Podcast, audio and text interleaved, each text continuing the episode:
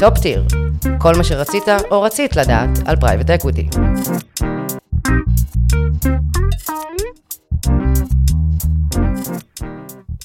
ברוכים הבאים וברוכות הבאות לפרק חמישי של טופ אה, טיר. אה, טופ טיר זאת סדרת פרקים שמוקדשת אך ורק לתחום ה private equity. אני חושב שזה, כמו שאמרתי בפרקים הקודמים, זה אחד התחומים אה, היותר מעניינים והמרתקים בתחום ההשקעות בשוק הלא סחיר. אני באמת רוצה שהסדרת פרקים הזאת תעזור לכולכם לבצע השקעות בתחום הזה. אה, ולדעת לשאול את השאלות הנכונות כדי באמת להשקיע אה, במה שמתאים לכם. בפרקים הקודמים סקרנו אה, בעיקר את ההיסטוריה של תחום ה-Private Equity, את סוגי האסטרטגיות שקיימים בתחום, אם זה co-invest, אם זה pay-out, אם אפילו הכנסנו פרק על חוב.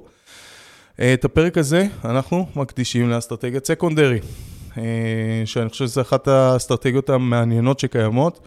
תחום סופר סופר מעניין, אה, וכבר לידי יושבת אה, אה, דורית, מה שלומך דורית? מעולה, אנחנו... תודה שהזמנתם אותי. בכיף, בשמחה. אנחנו כבר נציג את דורית. מזכיר לכם שאם יש לכם שאלות שאתם רוצים שנשאל, בכל נושא שהוא שקשור לתחום הלא שכיר, ובמיוחד בתחום ה-Private Equity, אתם מוזמנים לכתוב לי, אני יותר מאשמח. ואם אתם מעוניינים בחומר ספציפי יותר, אני אגיד את זה גם בסוף הראיון, אה, על כל מה שקשור לקרנות, ממש איך משקיעים, איפה שמים את הכסף, שורה התחתונה, אה, אז זה באתר שלנו, www.lempert.co.il. יש שם רעיונות מוקלטים, יש שם מצגות, יש שם אה, תשואות, יש שם מה שתרצו כדי לעזור לכם להכיר את המוצרים אפילו בצורה אה, עוד יותר טובה, אה, ובסוף אה, להשקיע כמו שצריך. אני רוצה להודות לכל מי שבחר לשתף את הידע שלו, מושק מפנתיאון, ואיתי אלנתן מלידר, ועדבר שטיינר, ואיתמר בן דוד מהפניקס ואליו, דורית שעכשיו יושבת לידי, דורית זק מהארבור וסט, ובהמשך יהיה לנו את רן בן אור מטן, ועוד ועוד ועוד ועוד ועוד. תודה ממש לכם על ההאזנה, ואני מקווה שתהנו, בעיקר תשכילו. לפני הכל, כמו בכל פרק, disclaimer קצר. אה, הפודקאסט הזה הוא תוכן שאפשר ללמוד ממנו, אבל בטח לא המלצה לביצוע פעולות.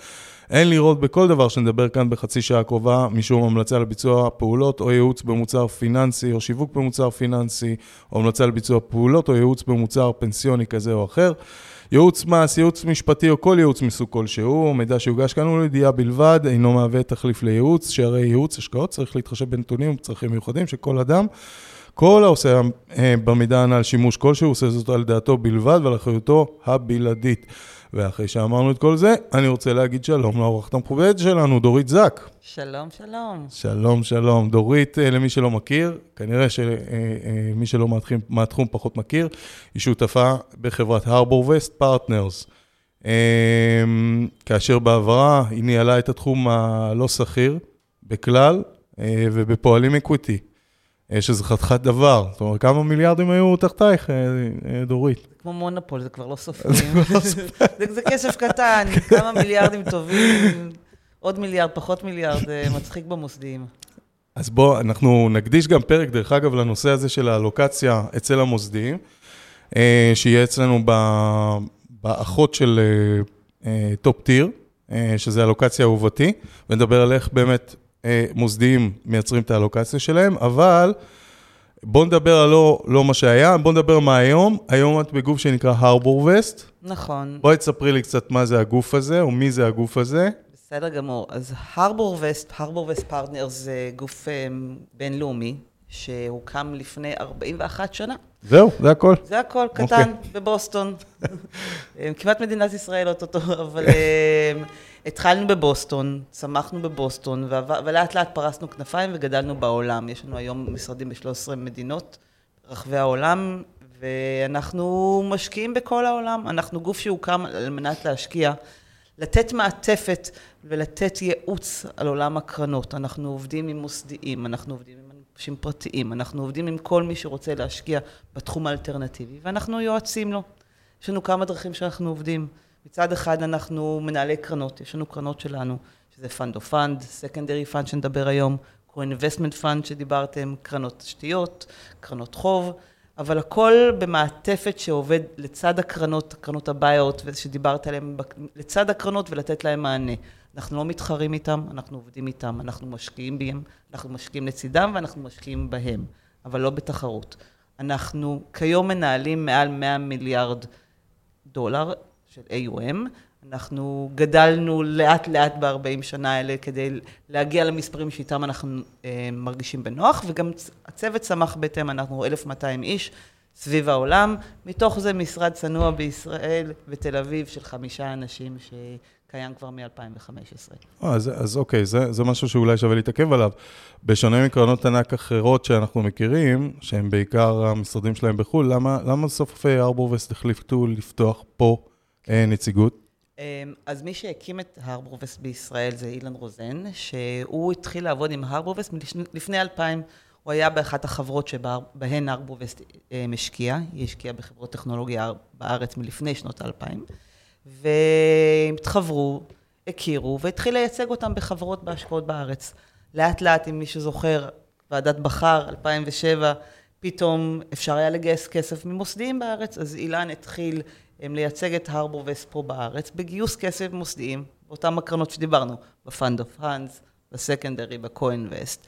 וככל שזה גדל, וככל שהמוסדיים נפתחו, בהתחלה ב-2007 למוסדיים לא היה לוקציה לחו"ל, mm-hmm. הכל היה מורכז בישראל. Mm-hmm. ב-2007, כשהם התחילו להשקיע בחו"ל, הם חיפשו את ה advisorים, את ה-solution provider, כמו הרבור וסט ו- וחברותיה, שנותנים את הפתרון המושלם הזה למוסדי, איך לבנות את ה allocation, איך להתחיל את זה נכון, וככה התחילו להשקיע. עם השנים, ככל שישראל התפתחה, אז המשרד של הרבור וסט בתל אביב התפתח, והרבור וסט ראתה כי טוב, ראתה שיש פה גופים רציניים וכבדים שרוצים להשקיע ורוצים, מחפשים את הפתרונות שיש לנו להציע. וככה הוחלט להקים ב-2015 את המשרד. את מדברת על משהו מאוד מאוד מעניין, על העניין של ועדת בכר והשקעה בכספים. אז מה, לפני שנת 2008 לא היו בכלל כמעט השקעות שהן השקעות אה, בקרנות private equity בחו"ל? בחו"ל לא. לא. אני עבדתי בשנת 2000 בדיסקונט קפיטל, שפעם הייתה דיסקונט שוקי הון. כן, כן. ושם, אני אגיד לך, השקענו, השקענו בכל קרנות ההון סיכון הישראליות, להזכירך, לפני הפיצוץ של הבועה, היו המון... כל, כמה היו? שלוש? היו המון, השמות שלו הם פשוט השתנו, והם כבר לא קיימים, כן. אבל היו המון. כן. אה, הממשלה תמכה, היה עולם, עולם מושלם בשנות ה-90 של קרנות ההון סיכון, שהשקענו בהם, וקרן private equity אחת, פימי.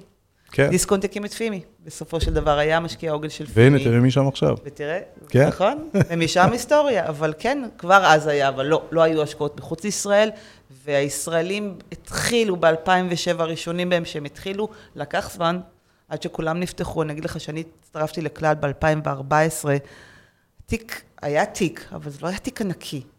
מה שקרה בעשור האחרון, המוסדיים, ועדות ההשקעה, הדירקטוריונים הבינו שהמוצר הזה, האלטרנטיבי הזה, שכולם פחדו ממנו, מה זה הערכות שווי, מה זה הדברים האלה, זה לא שווה את הנייר שזה כתוב, פתאום הבינו שזה טוב, זה טוב בתקופות קשות, זה טוב בתקופות טובות, זה תמיד נותן לנו שוק של קושן כנגד השוק, זה לא זז עם השוק, יש לזה צורה עבודה שונה לגמרי, וזה נותן מכפילים מדהימים. כשאת אומרת שזה לא זז עם השוק, למה, למה זה לא זז עם השוק? אמ, זה לא זז כמו השוק, okay. אוקיי. נכיר את זה יותר טוב.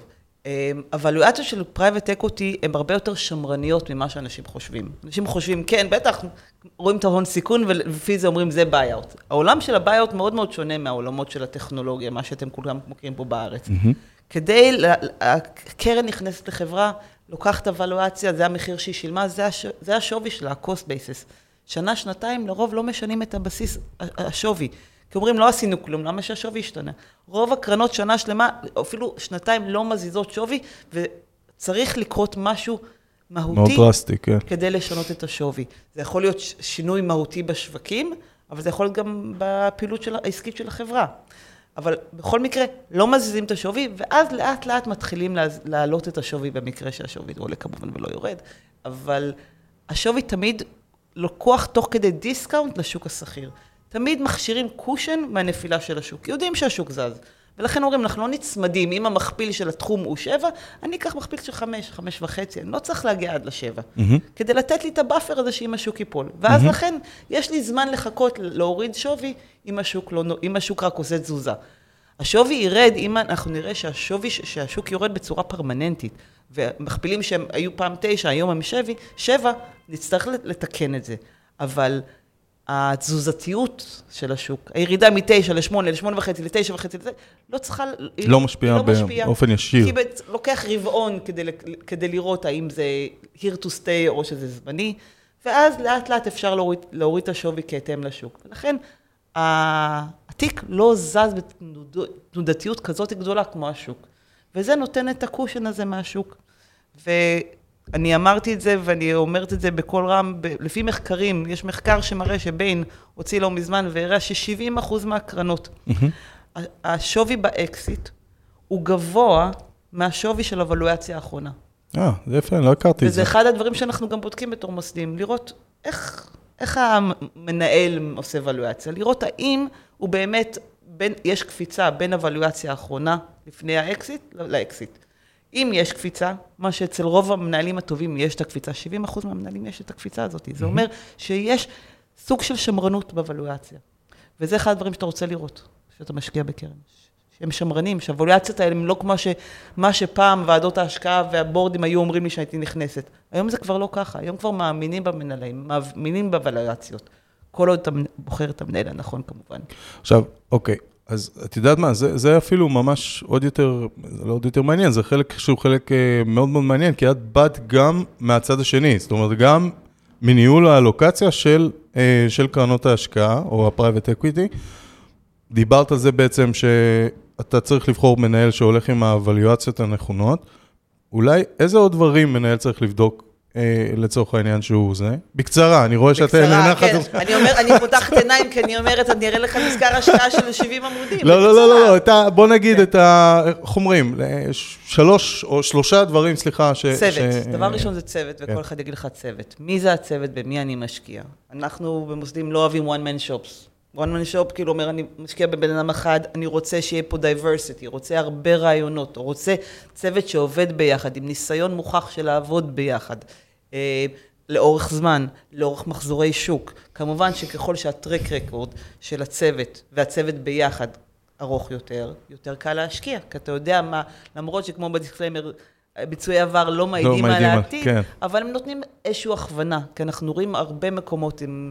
במיוחד אם מסתכלים בארץ, כי זה שוק חדש יחסית של private equity, אתה רואה שותפויות שעובדות וכאלה שלא עובדות, אתה רואה פירוקים בין שותפים, וזה הופך להיות גירושים מאוד מאוד מכוערים, ואף אחד מהגוף המוסדי לא רוצה להיות בגירושים כאלה. Mm-hmm. כסף שלך, של, ה, של, ה, של החוסכים שלך, אתה לא רוצה לסכן. ולכן הבדיקה על התיק, לראות את החוזק של הצוות, כמה זמן הם עבדו ביחד, לראות פרישות, לבדוק מי עזב, למה עזבו, הם עזבו למתחרים, הם עזבו בכלל את השוק. זה מאוד מאוד חשוב, לראות איך הצוות מתפקד. גם כשעושים בדיקה על, אה, על קרן, זה מעבר לזה, להסתכל, לראות כל שותף על איזה עסקאות הוא אחראי, איזה עסקאות תחת הענות שלו, וזה מה שנקרא attribution, להגיד כאילו מי אחראי, ואז אם עובד, זה שותף, האם כל העסקאות הטובות עברו איתו? וזה חלק מהדברים שנכנסים לעומק כשבודקים את הצוות. בוא נחזור למיין ביזנס, כן. שלשמו התכנסנו, כי אפשר באמת לדבר שעות על אה, איך בוחרים ומה בוחרים, ומזכר של 70 עמודים, בטח, כן. הכל בסדר.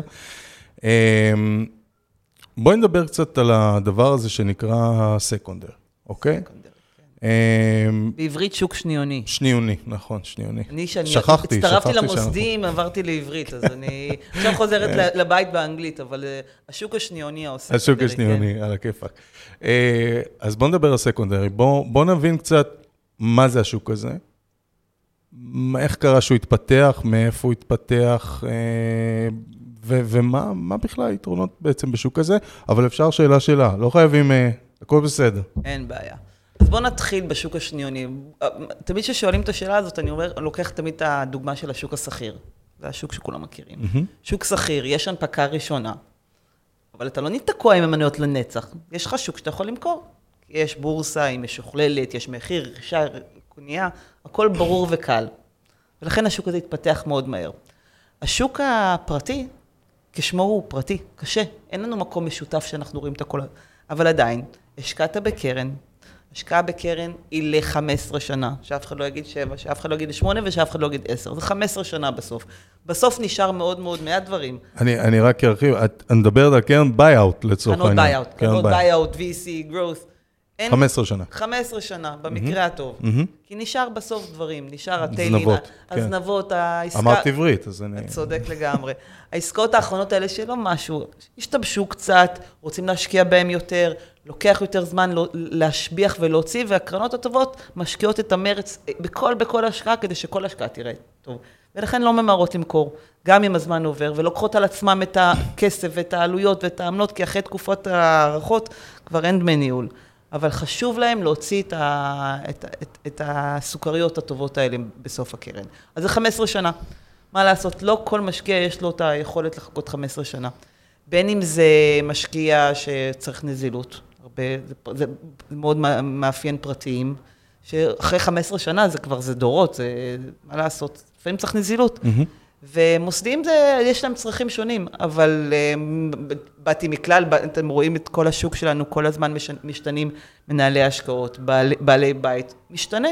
משתנים אנשים, משתנים גם הדעות, וכלכלה תני זה לי דוגמה, אומנות. רגע, בוא- בואי נדבר, הנה, את באת מהתחום, בוא, תני לי דוגמה. תני לי דוגמה על זה שבמוסדי לצורך העניין, לד- או לפי תקופה, או לפי מנהל השקעות, מה- מה לדוגמה, ש... לדוגמה, היה לי תיק השקעות של אירופה, של קרנות אה, של buyout, שהן מדינה ספציפית, קרן צרפתית, קרן איטלקית, קרן אנגליה.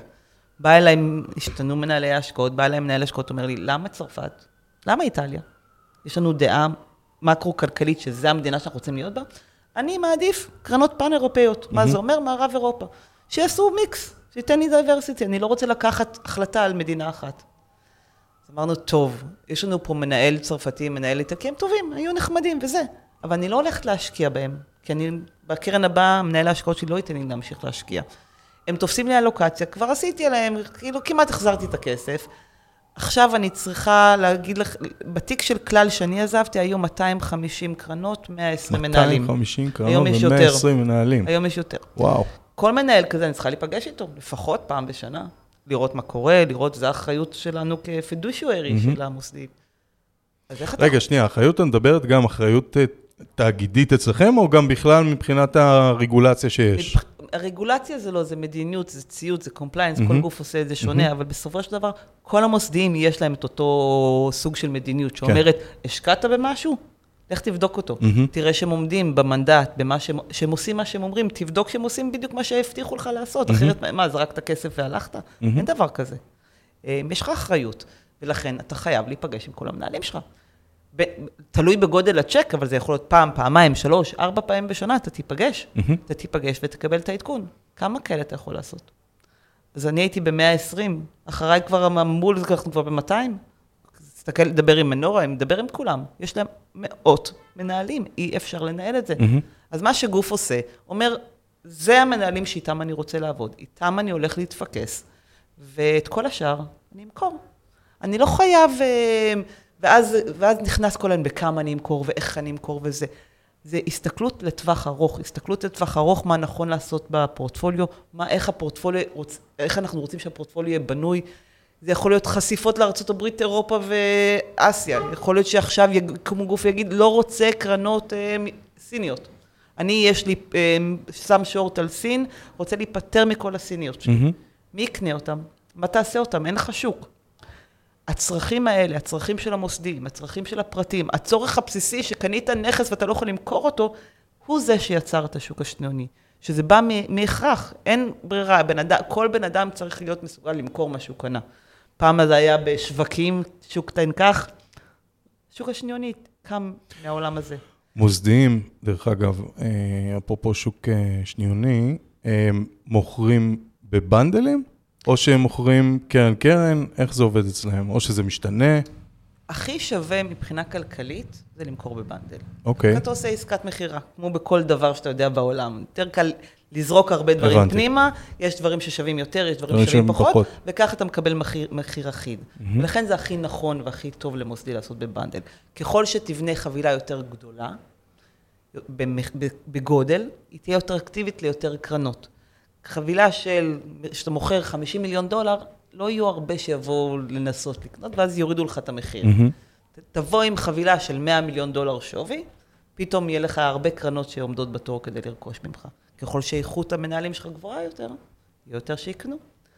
היום אנחנו מוצאים את עצמנו בסיטואציות שמנהלים מוסדיים, נגמר להם ה-denominator effects, אומר mm-hmm. להם, אנחנו לא יכולים להשקיע שנה, אין לך כסף להשקיע. אז מה שמנהל טוב אומר, אומר, אוקיי, אני יודע שעכשיו יש מיתון, ההיסטוריה מראה שבמיתון יש את הבצירים הכי טוב. עכשיו אנחנו, כל ההשקעות עכשיו יעשו פה אחלה כסף. אולי כדאי לי למכור את ההשקעות שעשיתי בעשור האחרון, שהיו ב hypeים ב hypeים. עשיתי כבר כסף עליהם, אני אקח קצת discount, אבל זה שווה לי בשביל לקבל את המכפילים הבאים. Mm-hmm. אני אפתח לי קצת allocation, אני אמכור, אוציא את זה מהספרים שלי, אוריד את ה allocation, ועל ידי זה אפתח לי את האפשרות עכשיו לעשות השקעות חדשות במה שאני חושב הולך להיות ההזדמנויות של העשור הקרוב. ולכן אנחנו רואים כל מיני סוגים שמוכרים בשוק.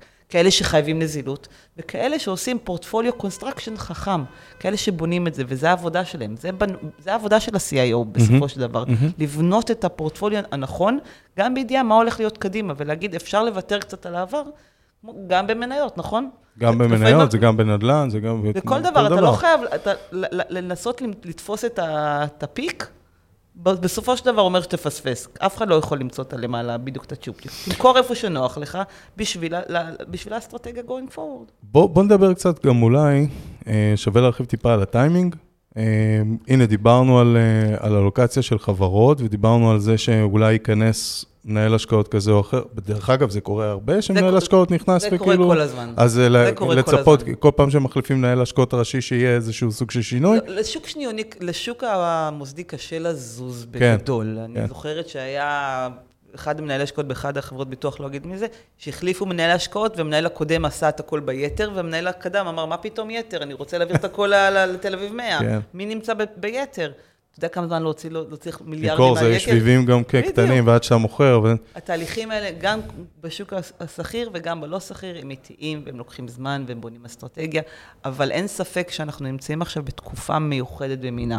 אה, תקופה מחורבנת בישראל, אבל אה, בעולם, השינויים האלה, שיש תקופות של אי-ודאות, זה תקופות שהשוק השניוני פורח, כי אנש, יש אנשים קונים ומוכרים, כל אחד מהסיבות שלהם. אבל יש הרבה עסקאות, יש זה, הרבה זה מה שמעניין את ה secondary. כשיש הרבה עסקאות, זה אומר שאתה יכול להיות picky. אתה יכול להיות, אה, לבחור בדיוק במה אתה רוצה להשקיע, ולבנות את האסטרטגיה שלך, כי יש לך הרבה deal flow. אתה יכול לבנות את זה בדיוק כמו שאתה רוצה.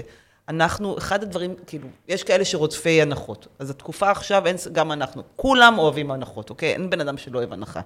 זה very clearly mm-hmm. שכמו שאתה הולך לקנות בחנות, כולנו רודפי הנחות. ויש אנשים ויש קרנות שגם מפרסמות הנחות, הנחות, הנחות.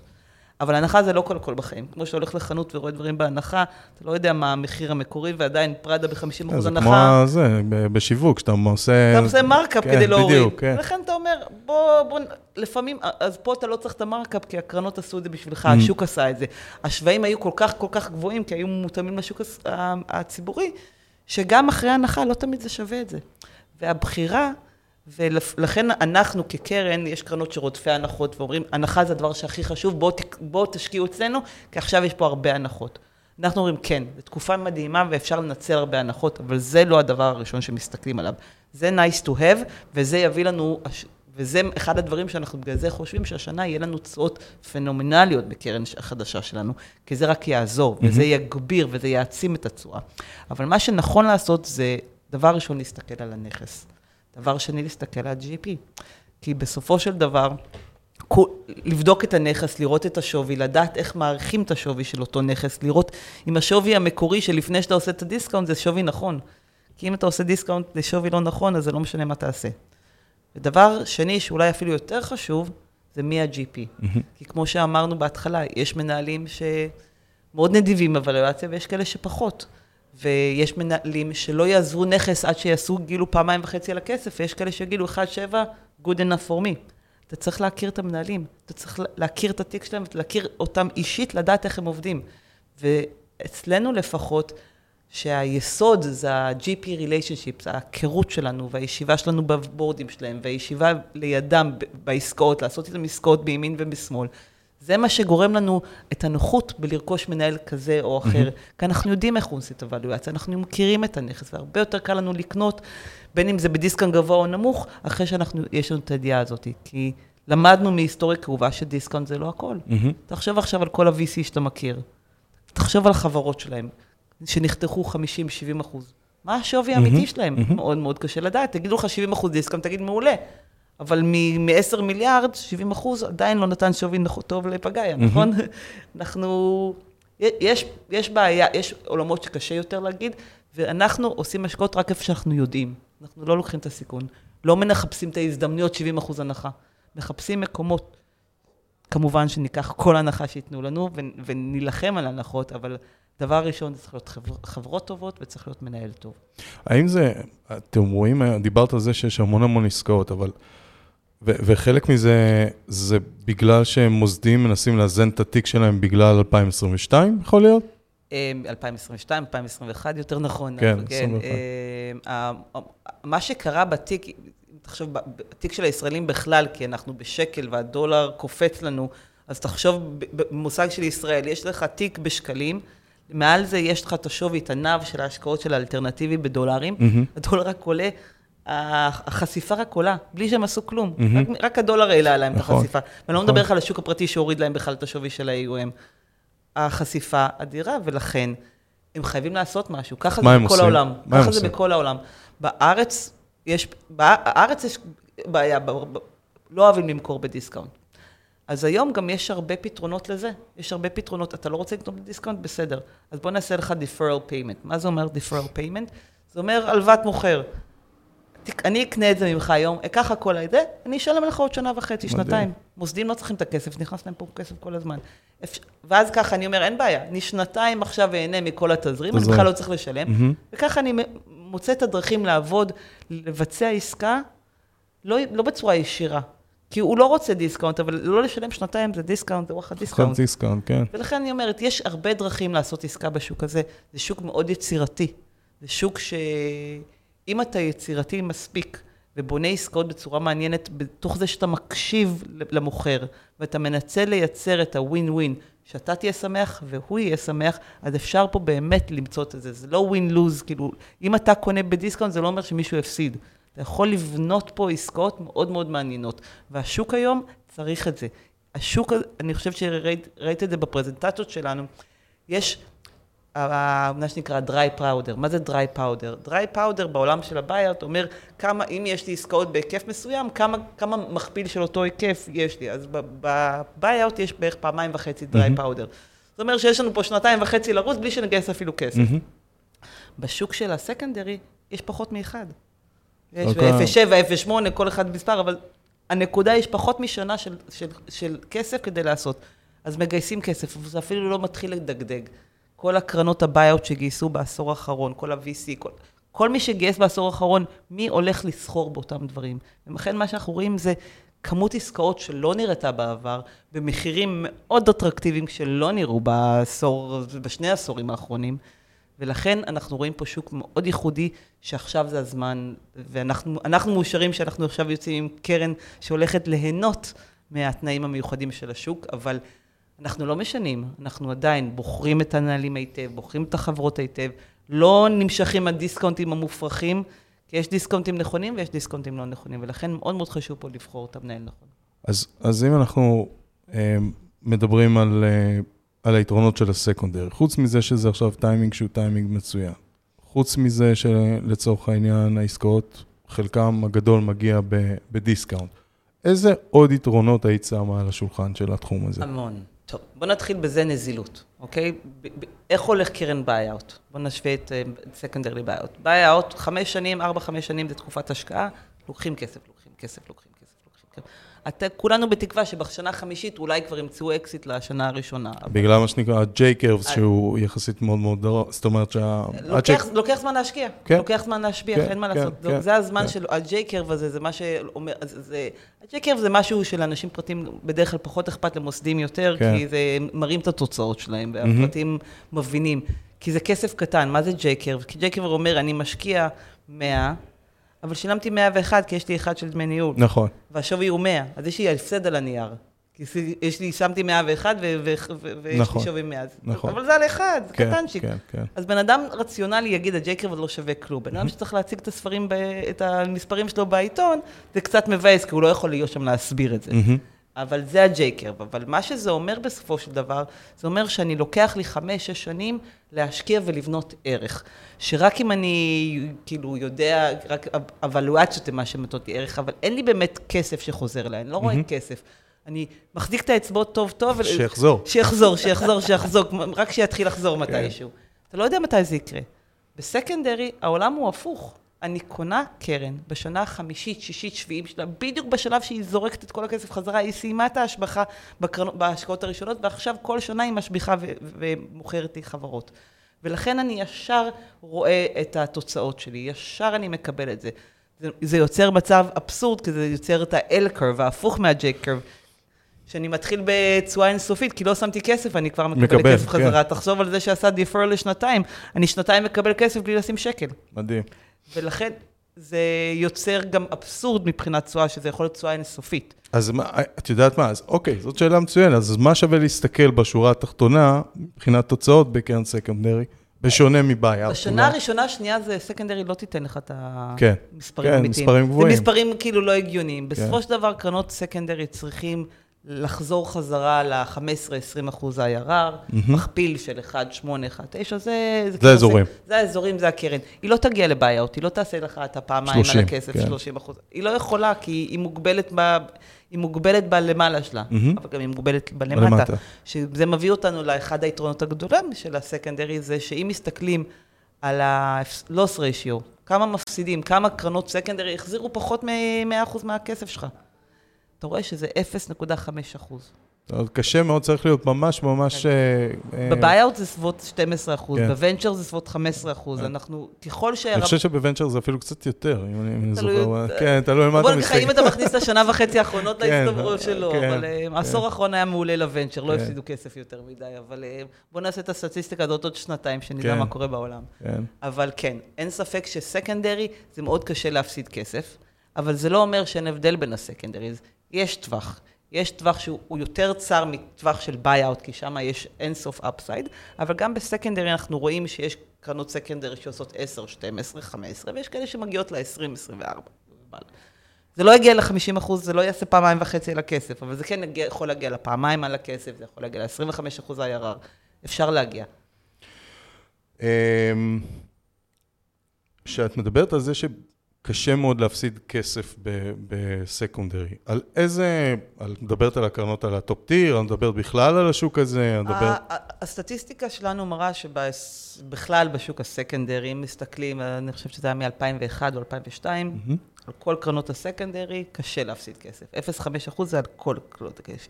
אבל אם אתה מסתכל על התשואה. ואתה אומר, אוקיי, איפה, מה ההבדל בין אותם? אז אף אחד לא מפסידה כסף, אבל מה ההבדל ביניהם? ואז אתה מסתכל על הטווח תשואה. ולידר עשו את זה מאוד יפה. מהמם. לידר בעבודה שלהם, שעובדים... לידר שבעצם משווקים את הקרנות שלכם. אנחנו התחלנו לעבוד עם לידר במיוחד לתת מענה לשוק הפרטי, מהמם. כי אנחנו בעולמות שלנו עובדים בעיקר עם מוסדיים. מוסדיים. רוב המשקיעים בקרנות שלנו הם מוסדיים, מוסדיים מאוד מאוד גדולים עם צ'קים מאוד מאוד גדולים, ולכן החלטנו שצריך לתת למוסדי, לפרטיים יחס אישי ויחס שאנחנו אולי לא יודעים לתת את זה. אז חברנו באמת עם לידר לפני שנה וחצי כבר על הקרן הקודמת של ה-co-investment co-invest, כן. שלנו, ומצאנו אותם כשותף נהדר, עם גישה לכל הפרטים, אבל מעבר לזה גם, מעבר גם לגישה, להרבה אנשים יש גישה לשוק. היכולת שלהם לשבת עם פרטיים וללמד אותם, כי זה תחום קשה, זה תחום ש... ממש חינוך שוק. זה מה שאנחנו עושים כן, היום. נכון, כן. חינוך שוק. אז אנחנו עובדים איתם באמת על קרן דובר, והם יקימו פידר למשקיעים פרטיים, שדרכם נוכל לג- לגייס גם כסף פרטי, מאנשים פרטיים אה, לקרנות שלנו. ונחזור חזרה ל... אז זהו, אני- רוצה- איפה היינו בתחילת השאלה? אז אני אומר, רק מה היתרונות שקיימים? דיברנו בעצם על כמה יתרונות, דיברנו על הנושא הזה של, אה, אה, של טווח ההשקעה ומתי אתה רואה את הכסף, דיברנו על זה לצורך העניין ש... אה, ועל העניין הזה של עקומת אל, דיברנו על העניין הזה שאנחנו יכולים לקבל את זה בדיסקאונט, דיברנו על הטווחי זמן. מה עם הפיזור? הפיזור. אמרתי פעם למישהו, לא מזמן, ששאל אותי את השאלה, אמרתי שקרן, שיש משהו מאוד דומה בקרן סקנדרי למדד. סוג מדד, אתה קונה את השוק מצד אחד, אני תכף אסתייג. אתה, יש לך פיזור על כל מנהלים, מאות מנהלים, מאות בצירים, זאת אומרת, אתה לא קונה רק מה שיצא השנה, אתה קורא מה שיצא בעשור האחרון, פחות או יותר. אתה קונה חברות מכל הסוגים, מכל הסקטורים, מכל העולם.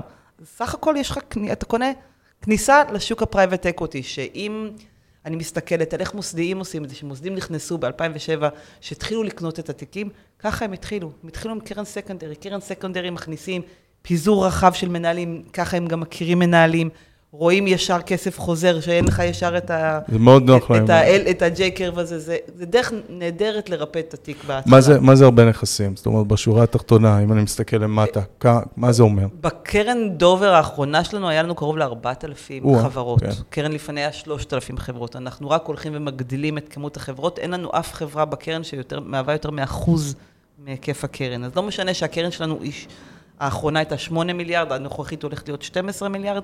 לא יהיה חברה שמייצגת יותר מאחוז מהקרן. ומה שזה אומר זה פיזור אדיר. אה, אבל אני רוצה לסייג, כי אני אומרת, כן, זה אולי כמו אינדקס ויש לך פיזור אדיר. לא, אבל בתוך האינדקס, זה לא האינדקס שמה שנכנס, בוחר, נכנס. זהו, אני בוחרת אך ורק את המנהלים הכי כן. טובים.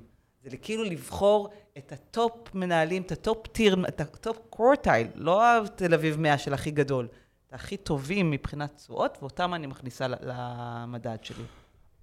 דבר אחרון, כי בואי, אפשר לדבר פה אין סוף, כאילו, גם על עולם private equity, אני אומר את זה בכל ראיון כבר, וזה נכון, כי קצרה, קצרה היריעה, כמו שאומרים.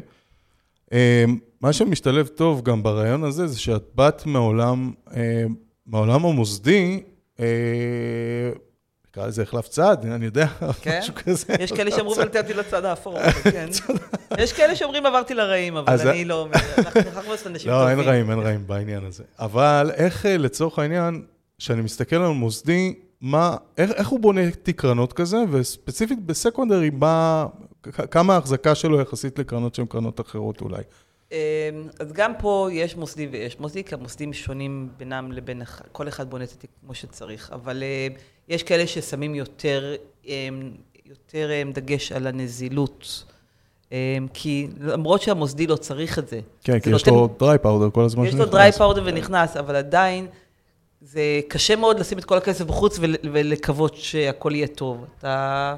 זה נחמד לראות שאתה משקיע וחוזר, ומשקיע וחוזר, וזה, וככה זה צריך להיות. אתה לא יכול רק להשקיע ולחכות, כי הרמת, זה מעלה את רמת הסיכון. בסופו של דבר גם מוסדי צריך לשלוט ברמת הסיכון של התיק, והתיק צריך להיות מאוזן מבחינת סיכון. ולכן כשמוסדי בונה תיק, הוא בונה אותו בצורה מאוזנת. אז קודם מבחינה גיאוגרפית, זה קל, אז יש לכולם את ההום ביי של ישראל. אז שמקטינים, מקטינים, אין פה המון קרנות שפועלות, אבל mm-hmm. יש home bias, ואנחנו אוהבים את ישראל, ואנחנו משקיעים פה המון כסף, גם בטכנולוגיות וגם ב buyouts, ויש פה קרנות נהדרות. אז יש לך את ה home bias, שזה נע בין 20-30 אחוז אצל מוסדים שונים, ואז יש לך את ארה"ב ואירופה, ארצות, אמר, המוסדים מעדיפים את אירופה על ארצות הברית, אה, סליחה, את ארצות הברית על אירופה, כן. אירופה זה מקבל אלוקציה קטנה יחס לארצות הברית, ואז יש את ה... rest of the world, שזה פחות או יותר אה, עשרה אחוז, כמה זה? זה, זה, זה נע בין, מוס, הרבה מוסדים מעדיפים לעשות את זה בסחיר, ב-ETFים וכאלה. אה, אוקיי. יש כאלה שכן מוכנים לקחת את הסיכון ולהיכנס ל private equity, גם לנו יש קרן אה, שעושה אסיה פסיפיק, שנותנת לך פיזור mm-hmm. בין, בין כל המדינות. אז יש מוסדים שמעדיפים לקחת כזאת, יש כאלה שעוד מנסים לבחור את הקרנות, אבל, ויש כאלה שהולכים רק בסחיר. זה, אין, אין, אין לגמרי הסכמה בקרב המוסדים מה עושים באסיה, בקרב העולם. מה לעשות, אסיה עדיין לא סיפקה את התשואות המספיק גבוהות כדי שכולם ינהרו לשם, mm-hmm. מארצות הברית.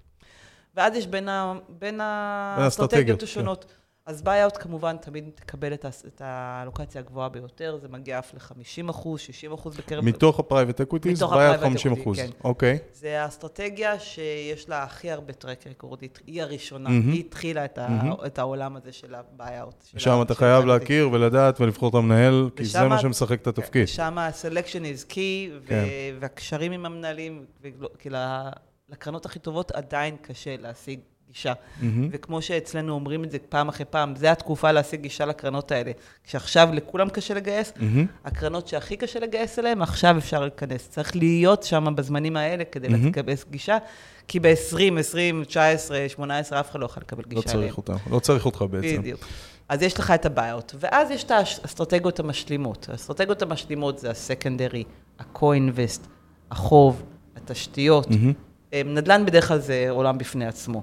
אבל זה, אם תחשוב על האסטרטגיות, נדל"ן, חוב, secondary, תשתיות, זה נותן לך נזילות, זה אסטרטגיות שנותנות לך קצת נזילות, שזה לא, הם גם טווח ארוך, גם private equity זה טווח ארוך, אבל יש לך, יש לך אלמנט של נזילות, אם זה שכר דירה, תשלומים, זה ב infrastructure, בנדל"ן, mm-hmm. בחוב יש לך את הקופונים, ב secondary יש לך. אז גם, גם co-investment זה אסטרטגיה שיחסית יש יותר, הרבה יותר נזילה מה buyout. ולכן אני אומרת, המוסדי מפזר בין ה buyout שלוקח את כל התיק לבין האסטרטגיות המשלימות שעושות את ה... להוריד סיכון, לקבל נזילות, להוריד את ה J-curve, זה מה שעושה. ו secondary זה מרכיב מאוד מאוד גדול. ואז איך עושים את זה? בדרך כלל מוסדיים צריכים לאזן את התיק, ואם הבעיות 50-60 אחוז, סקנדרי צריך להיות צ'קים גדולים, ולכן אנחנו רואים צ'קים של הסקנדרי למוסדיים של 100-150 מיליון. והרבה מאוד גם... דולר, דולר, דולר, רק כן, בדולרים. מוסדים מדברים רק בדולרים, כן. הישראלים. אבל, אה, ולכן לוקחים, הרבה פעמים לוקחים מנהל או שתיים שמשלימים אחד את השני, שמכסים לך את השוק הסגנוני. Mm-hmm. אז זה מה שאנחנו רואים, הם בוחרים את ה player שלהם, כמו שהם בוחרים ב buyout, את השחקנים שאיתם הם הולכים, ואיתם הם משקיעים, וככה כל הזמן ממשיכים להקצות קרן ל secondary, ל co-investment, תשתיות. אני, אני אשמח אה, להרחיב איתך את הנושא, כי אנחנו ממש בשלהי, שלהי הזמן ולא שלנו. ולא דיברנו על secondary בכלל. ולא דיברנו על secondary בכלל. אמ, ואני אשמח להרחיב איתך את הנושא על האלוקציה אה, בפרק שלנו של אה, האלוקציה אהובתי, שזה הפודקאסטים האחרים שאנחנו עושים בנושא הלוקציה. אבל הזמן ש... רוצה לדבר על אסטרטגיות בסקנדרי, או שזה גמרנו להיום? לא, אנחנו סיימנו להיום, אבל מה שכן, אה, איך אומרים, את מרימה לי להנחתה, מי שרוצה לדעת ולהכיר יותר לעומק את האסטרטגיית סקונדרי, אה, יותר ממוזמן להיכנס אלינו לאתר, כמו שדיברנו בהתחלה, יש שם הכל, יש שם גם מה שדורית מדברת עליו, סוגי האסטרטגיות הספציפיות בסקונדרי, כי יש גם, יש גם מתווה של אסטרטגיות כזה שקיים בפנים. אנחנו פשוט כבר היום עברנו את, אה, עברנו את הזמן שלנו, למרות שאפשר לדבר על הנושא הזה המון המון המון המון המון. אז דורית, ממש ממש שמחתי שבאת אה, להתארח אצלנו, אה, ו- ואין לי ספק שאנחנו, תרצי, עוד פעם, אנחנו מאוד מאוד נשמח, אני יודע שזה זה, אבל שתבואי לבקר אותנו גם בפודקאסטים נוספים. בפרק הבא אני אה, מראיין ומארח את אה, רן בן אור. רן בן אור אה, הוא מקרן שקוראים לו קרן, קרן טנא. קרן טנא היא קרן השקעות פרטית ישראלית, כן, משלנו, בדיוק כמו שדורית דיברה על, על ה bias של, של המוסדיים. אנחנו נפתח את שוק ה private equity הישראלי, פה בארץ, מי, מי השמות הגדולים ואיזה עסקאות מעניינות, ניתן דגש על עסקאות ממש מעניינות עם שמות שאתם מכירים. אה, שצלחו יותר ופחות. אה, למה קרנות ה private equity הישראליות כל כך חשובות למשק הישראלי שלנו. אה, וזהו, אנחנו נסיים כאן. אתם מוזמנים להאזין לפרקים הבאים באתר שלנו, בספוטיפיי, באפל מיוזיק, בגוגל, ב-RSS, איפה שתרצו. תודות נוספות, כמו שאני עושה בכל פרק, תודה רבה לטינקאפ שמארחים אותנו באולפן ההקלטות המדהים שלהם, לנועה בגון, שהיא מנהלת השיווק אה, שניצחה פה על הכל. אה, ושוב, תודה רבה לדורית זק, תודה רבה. תודה לכם, תודה על האירוח. שמחנו.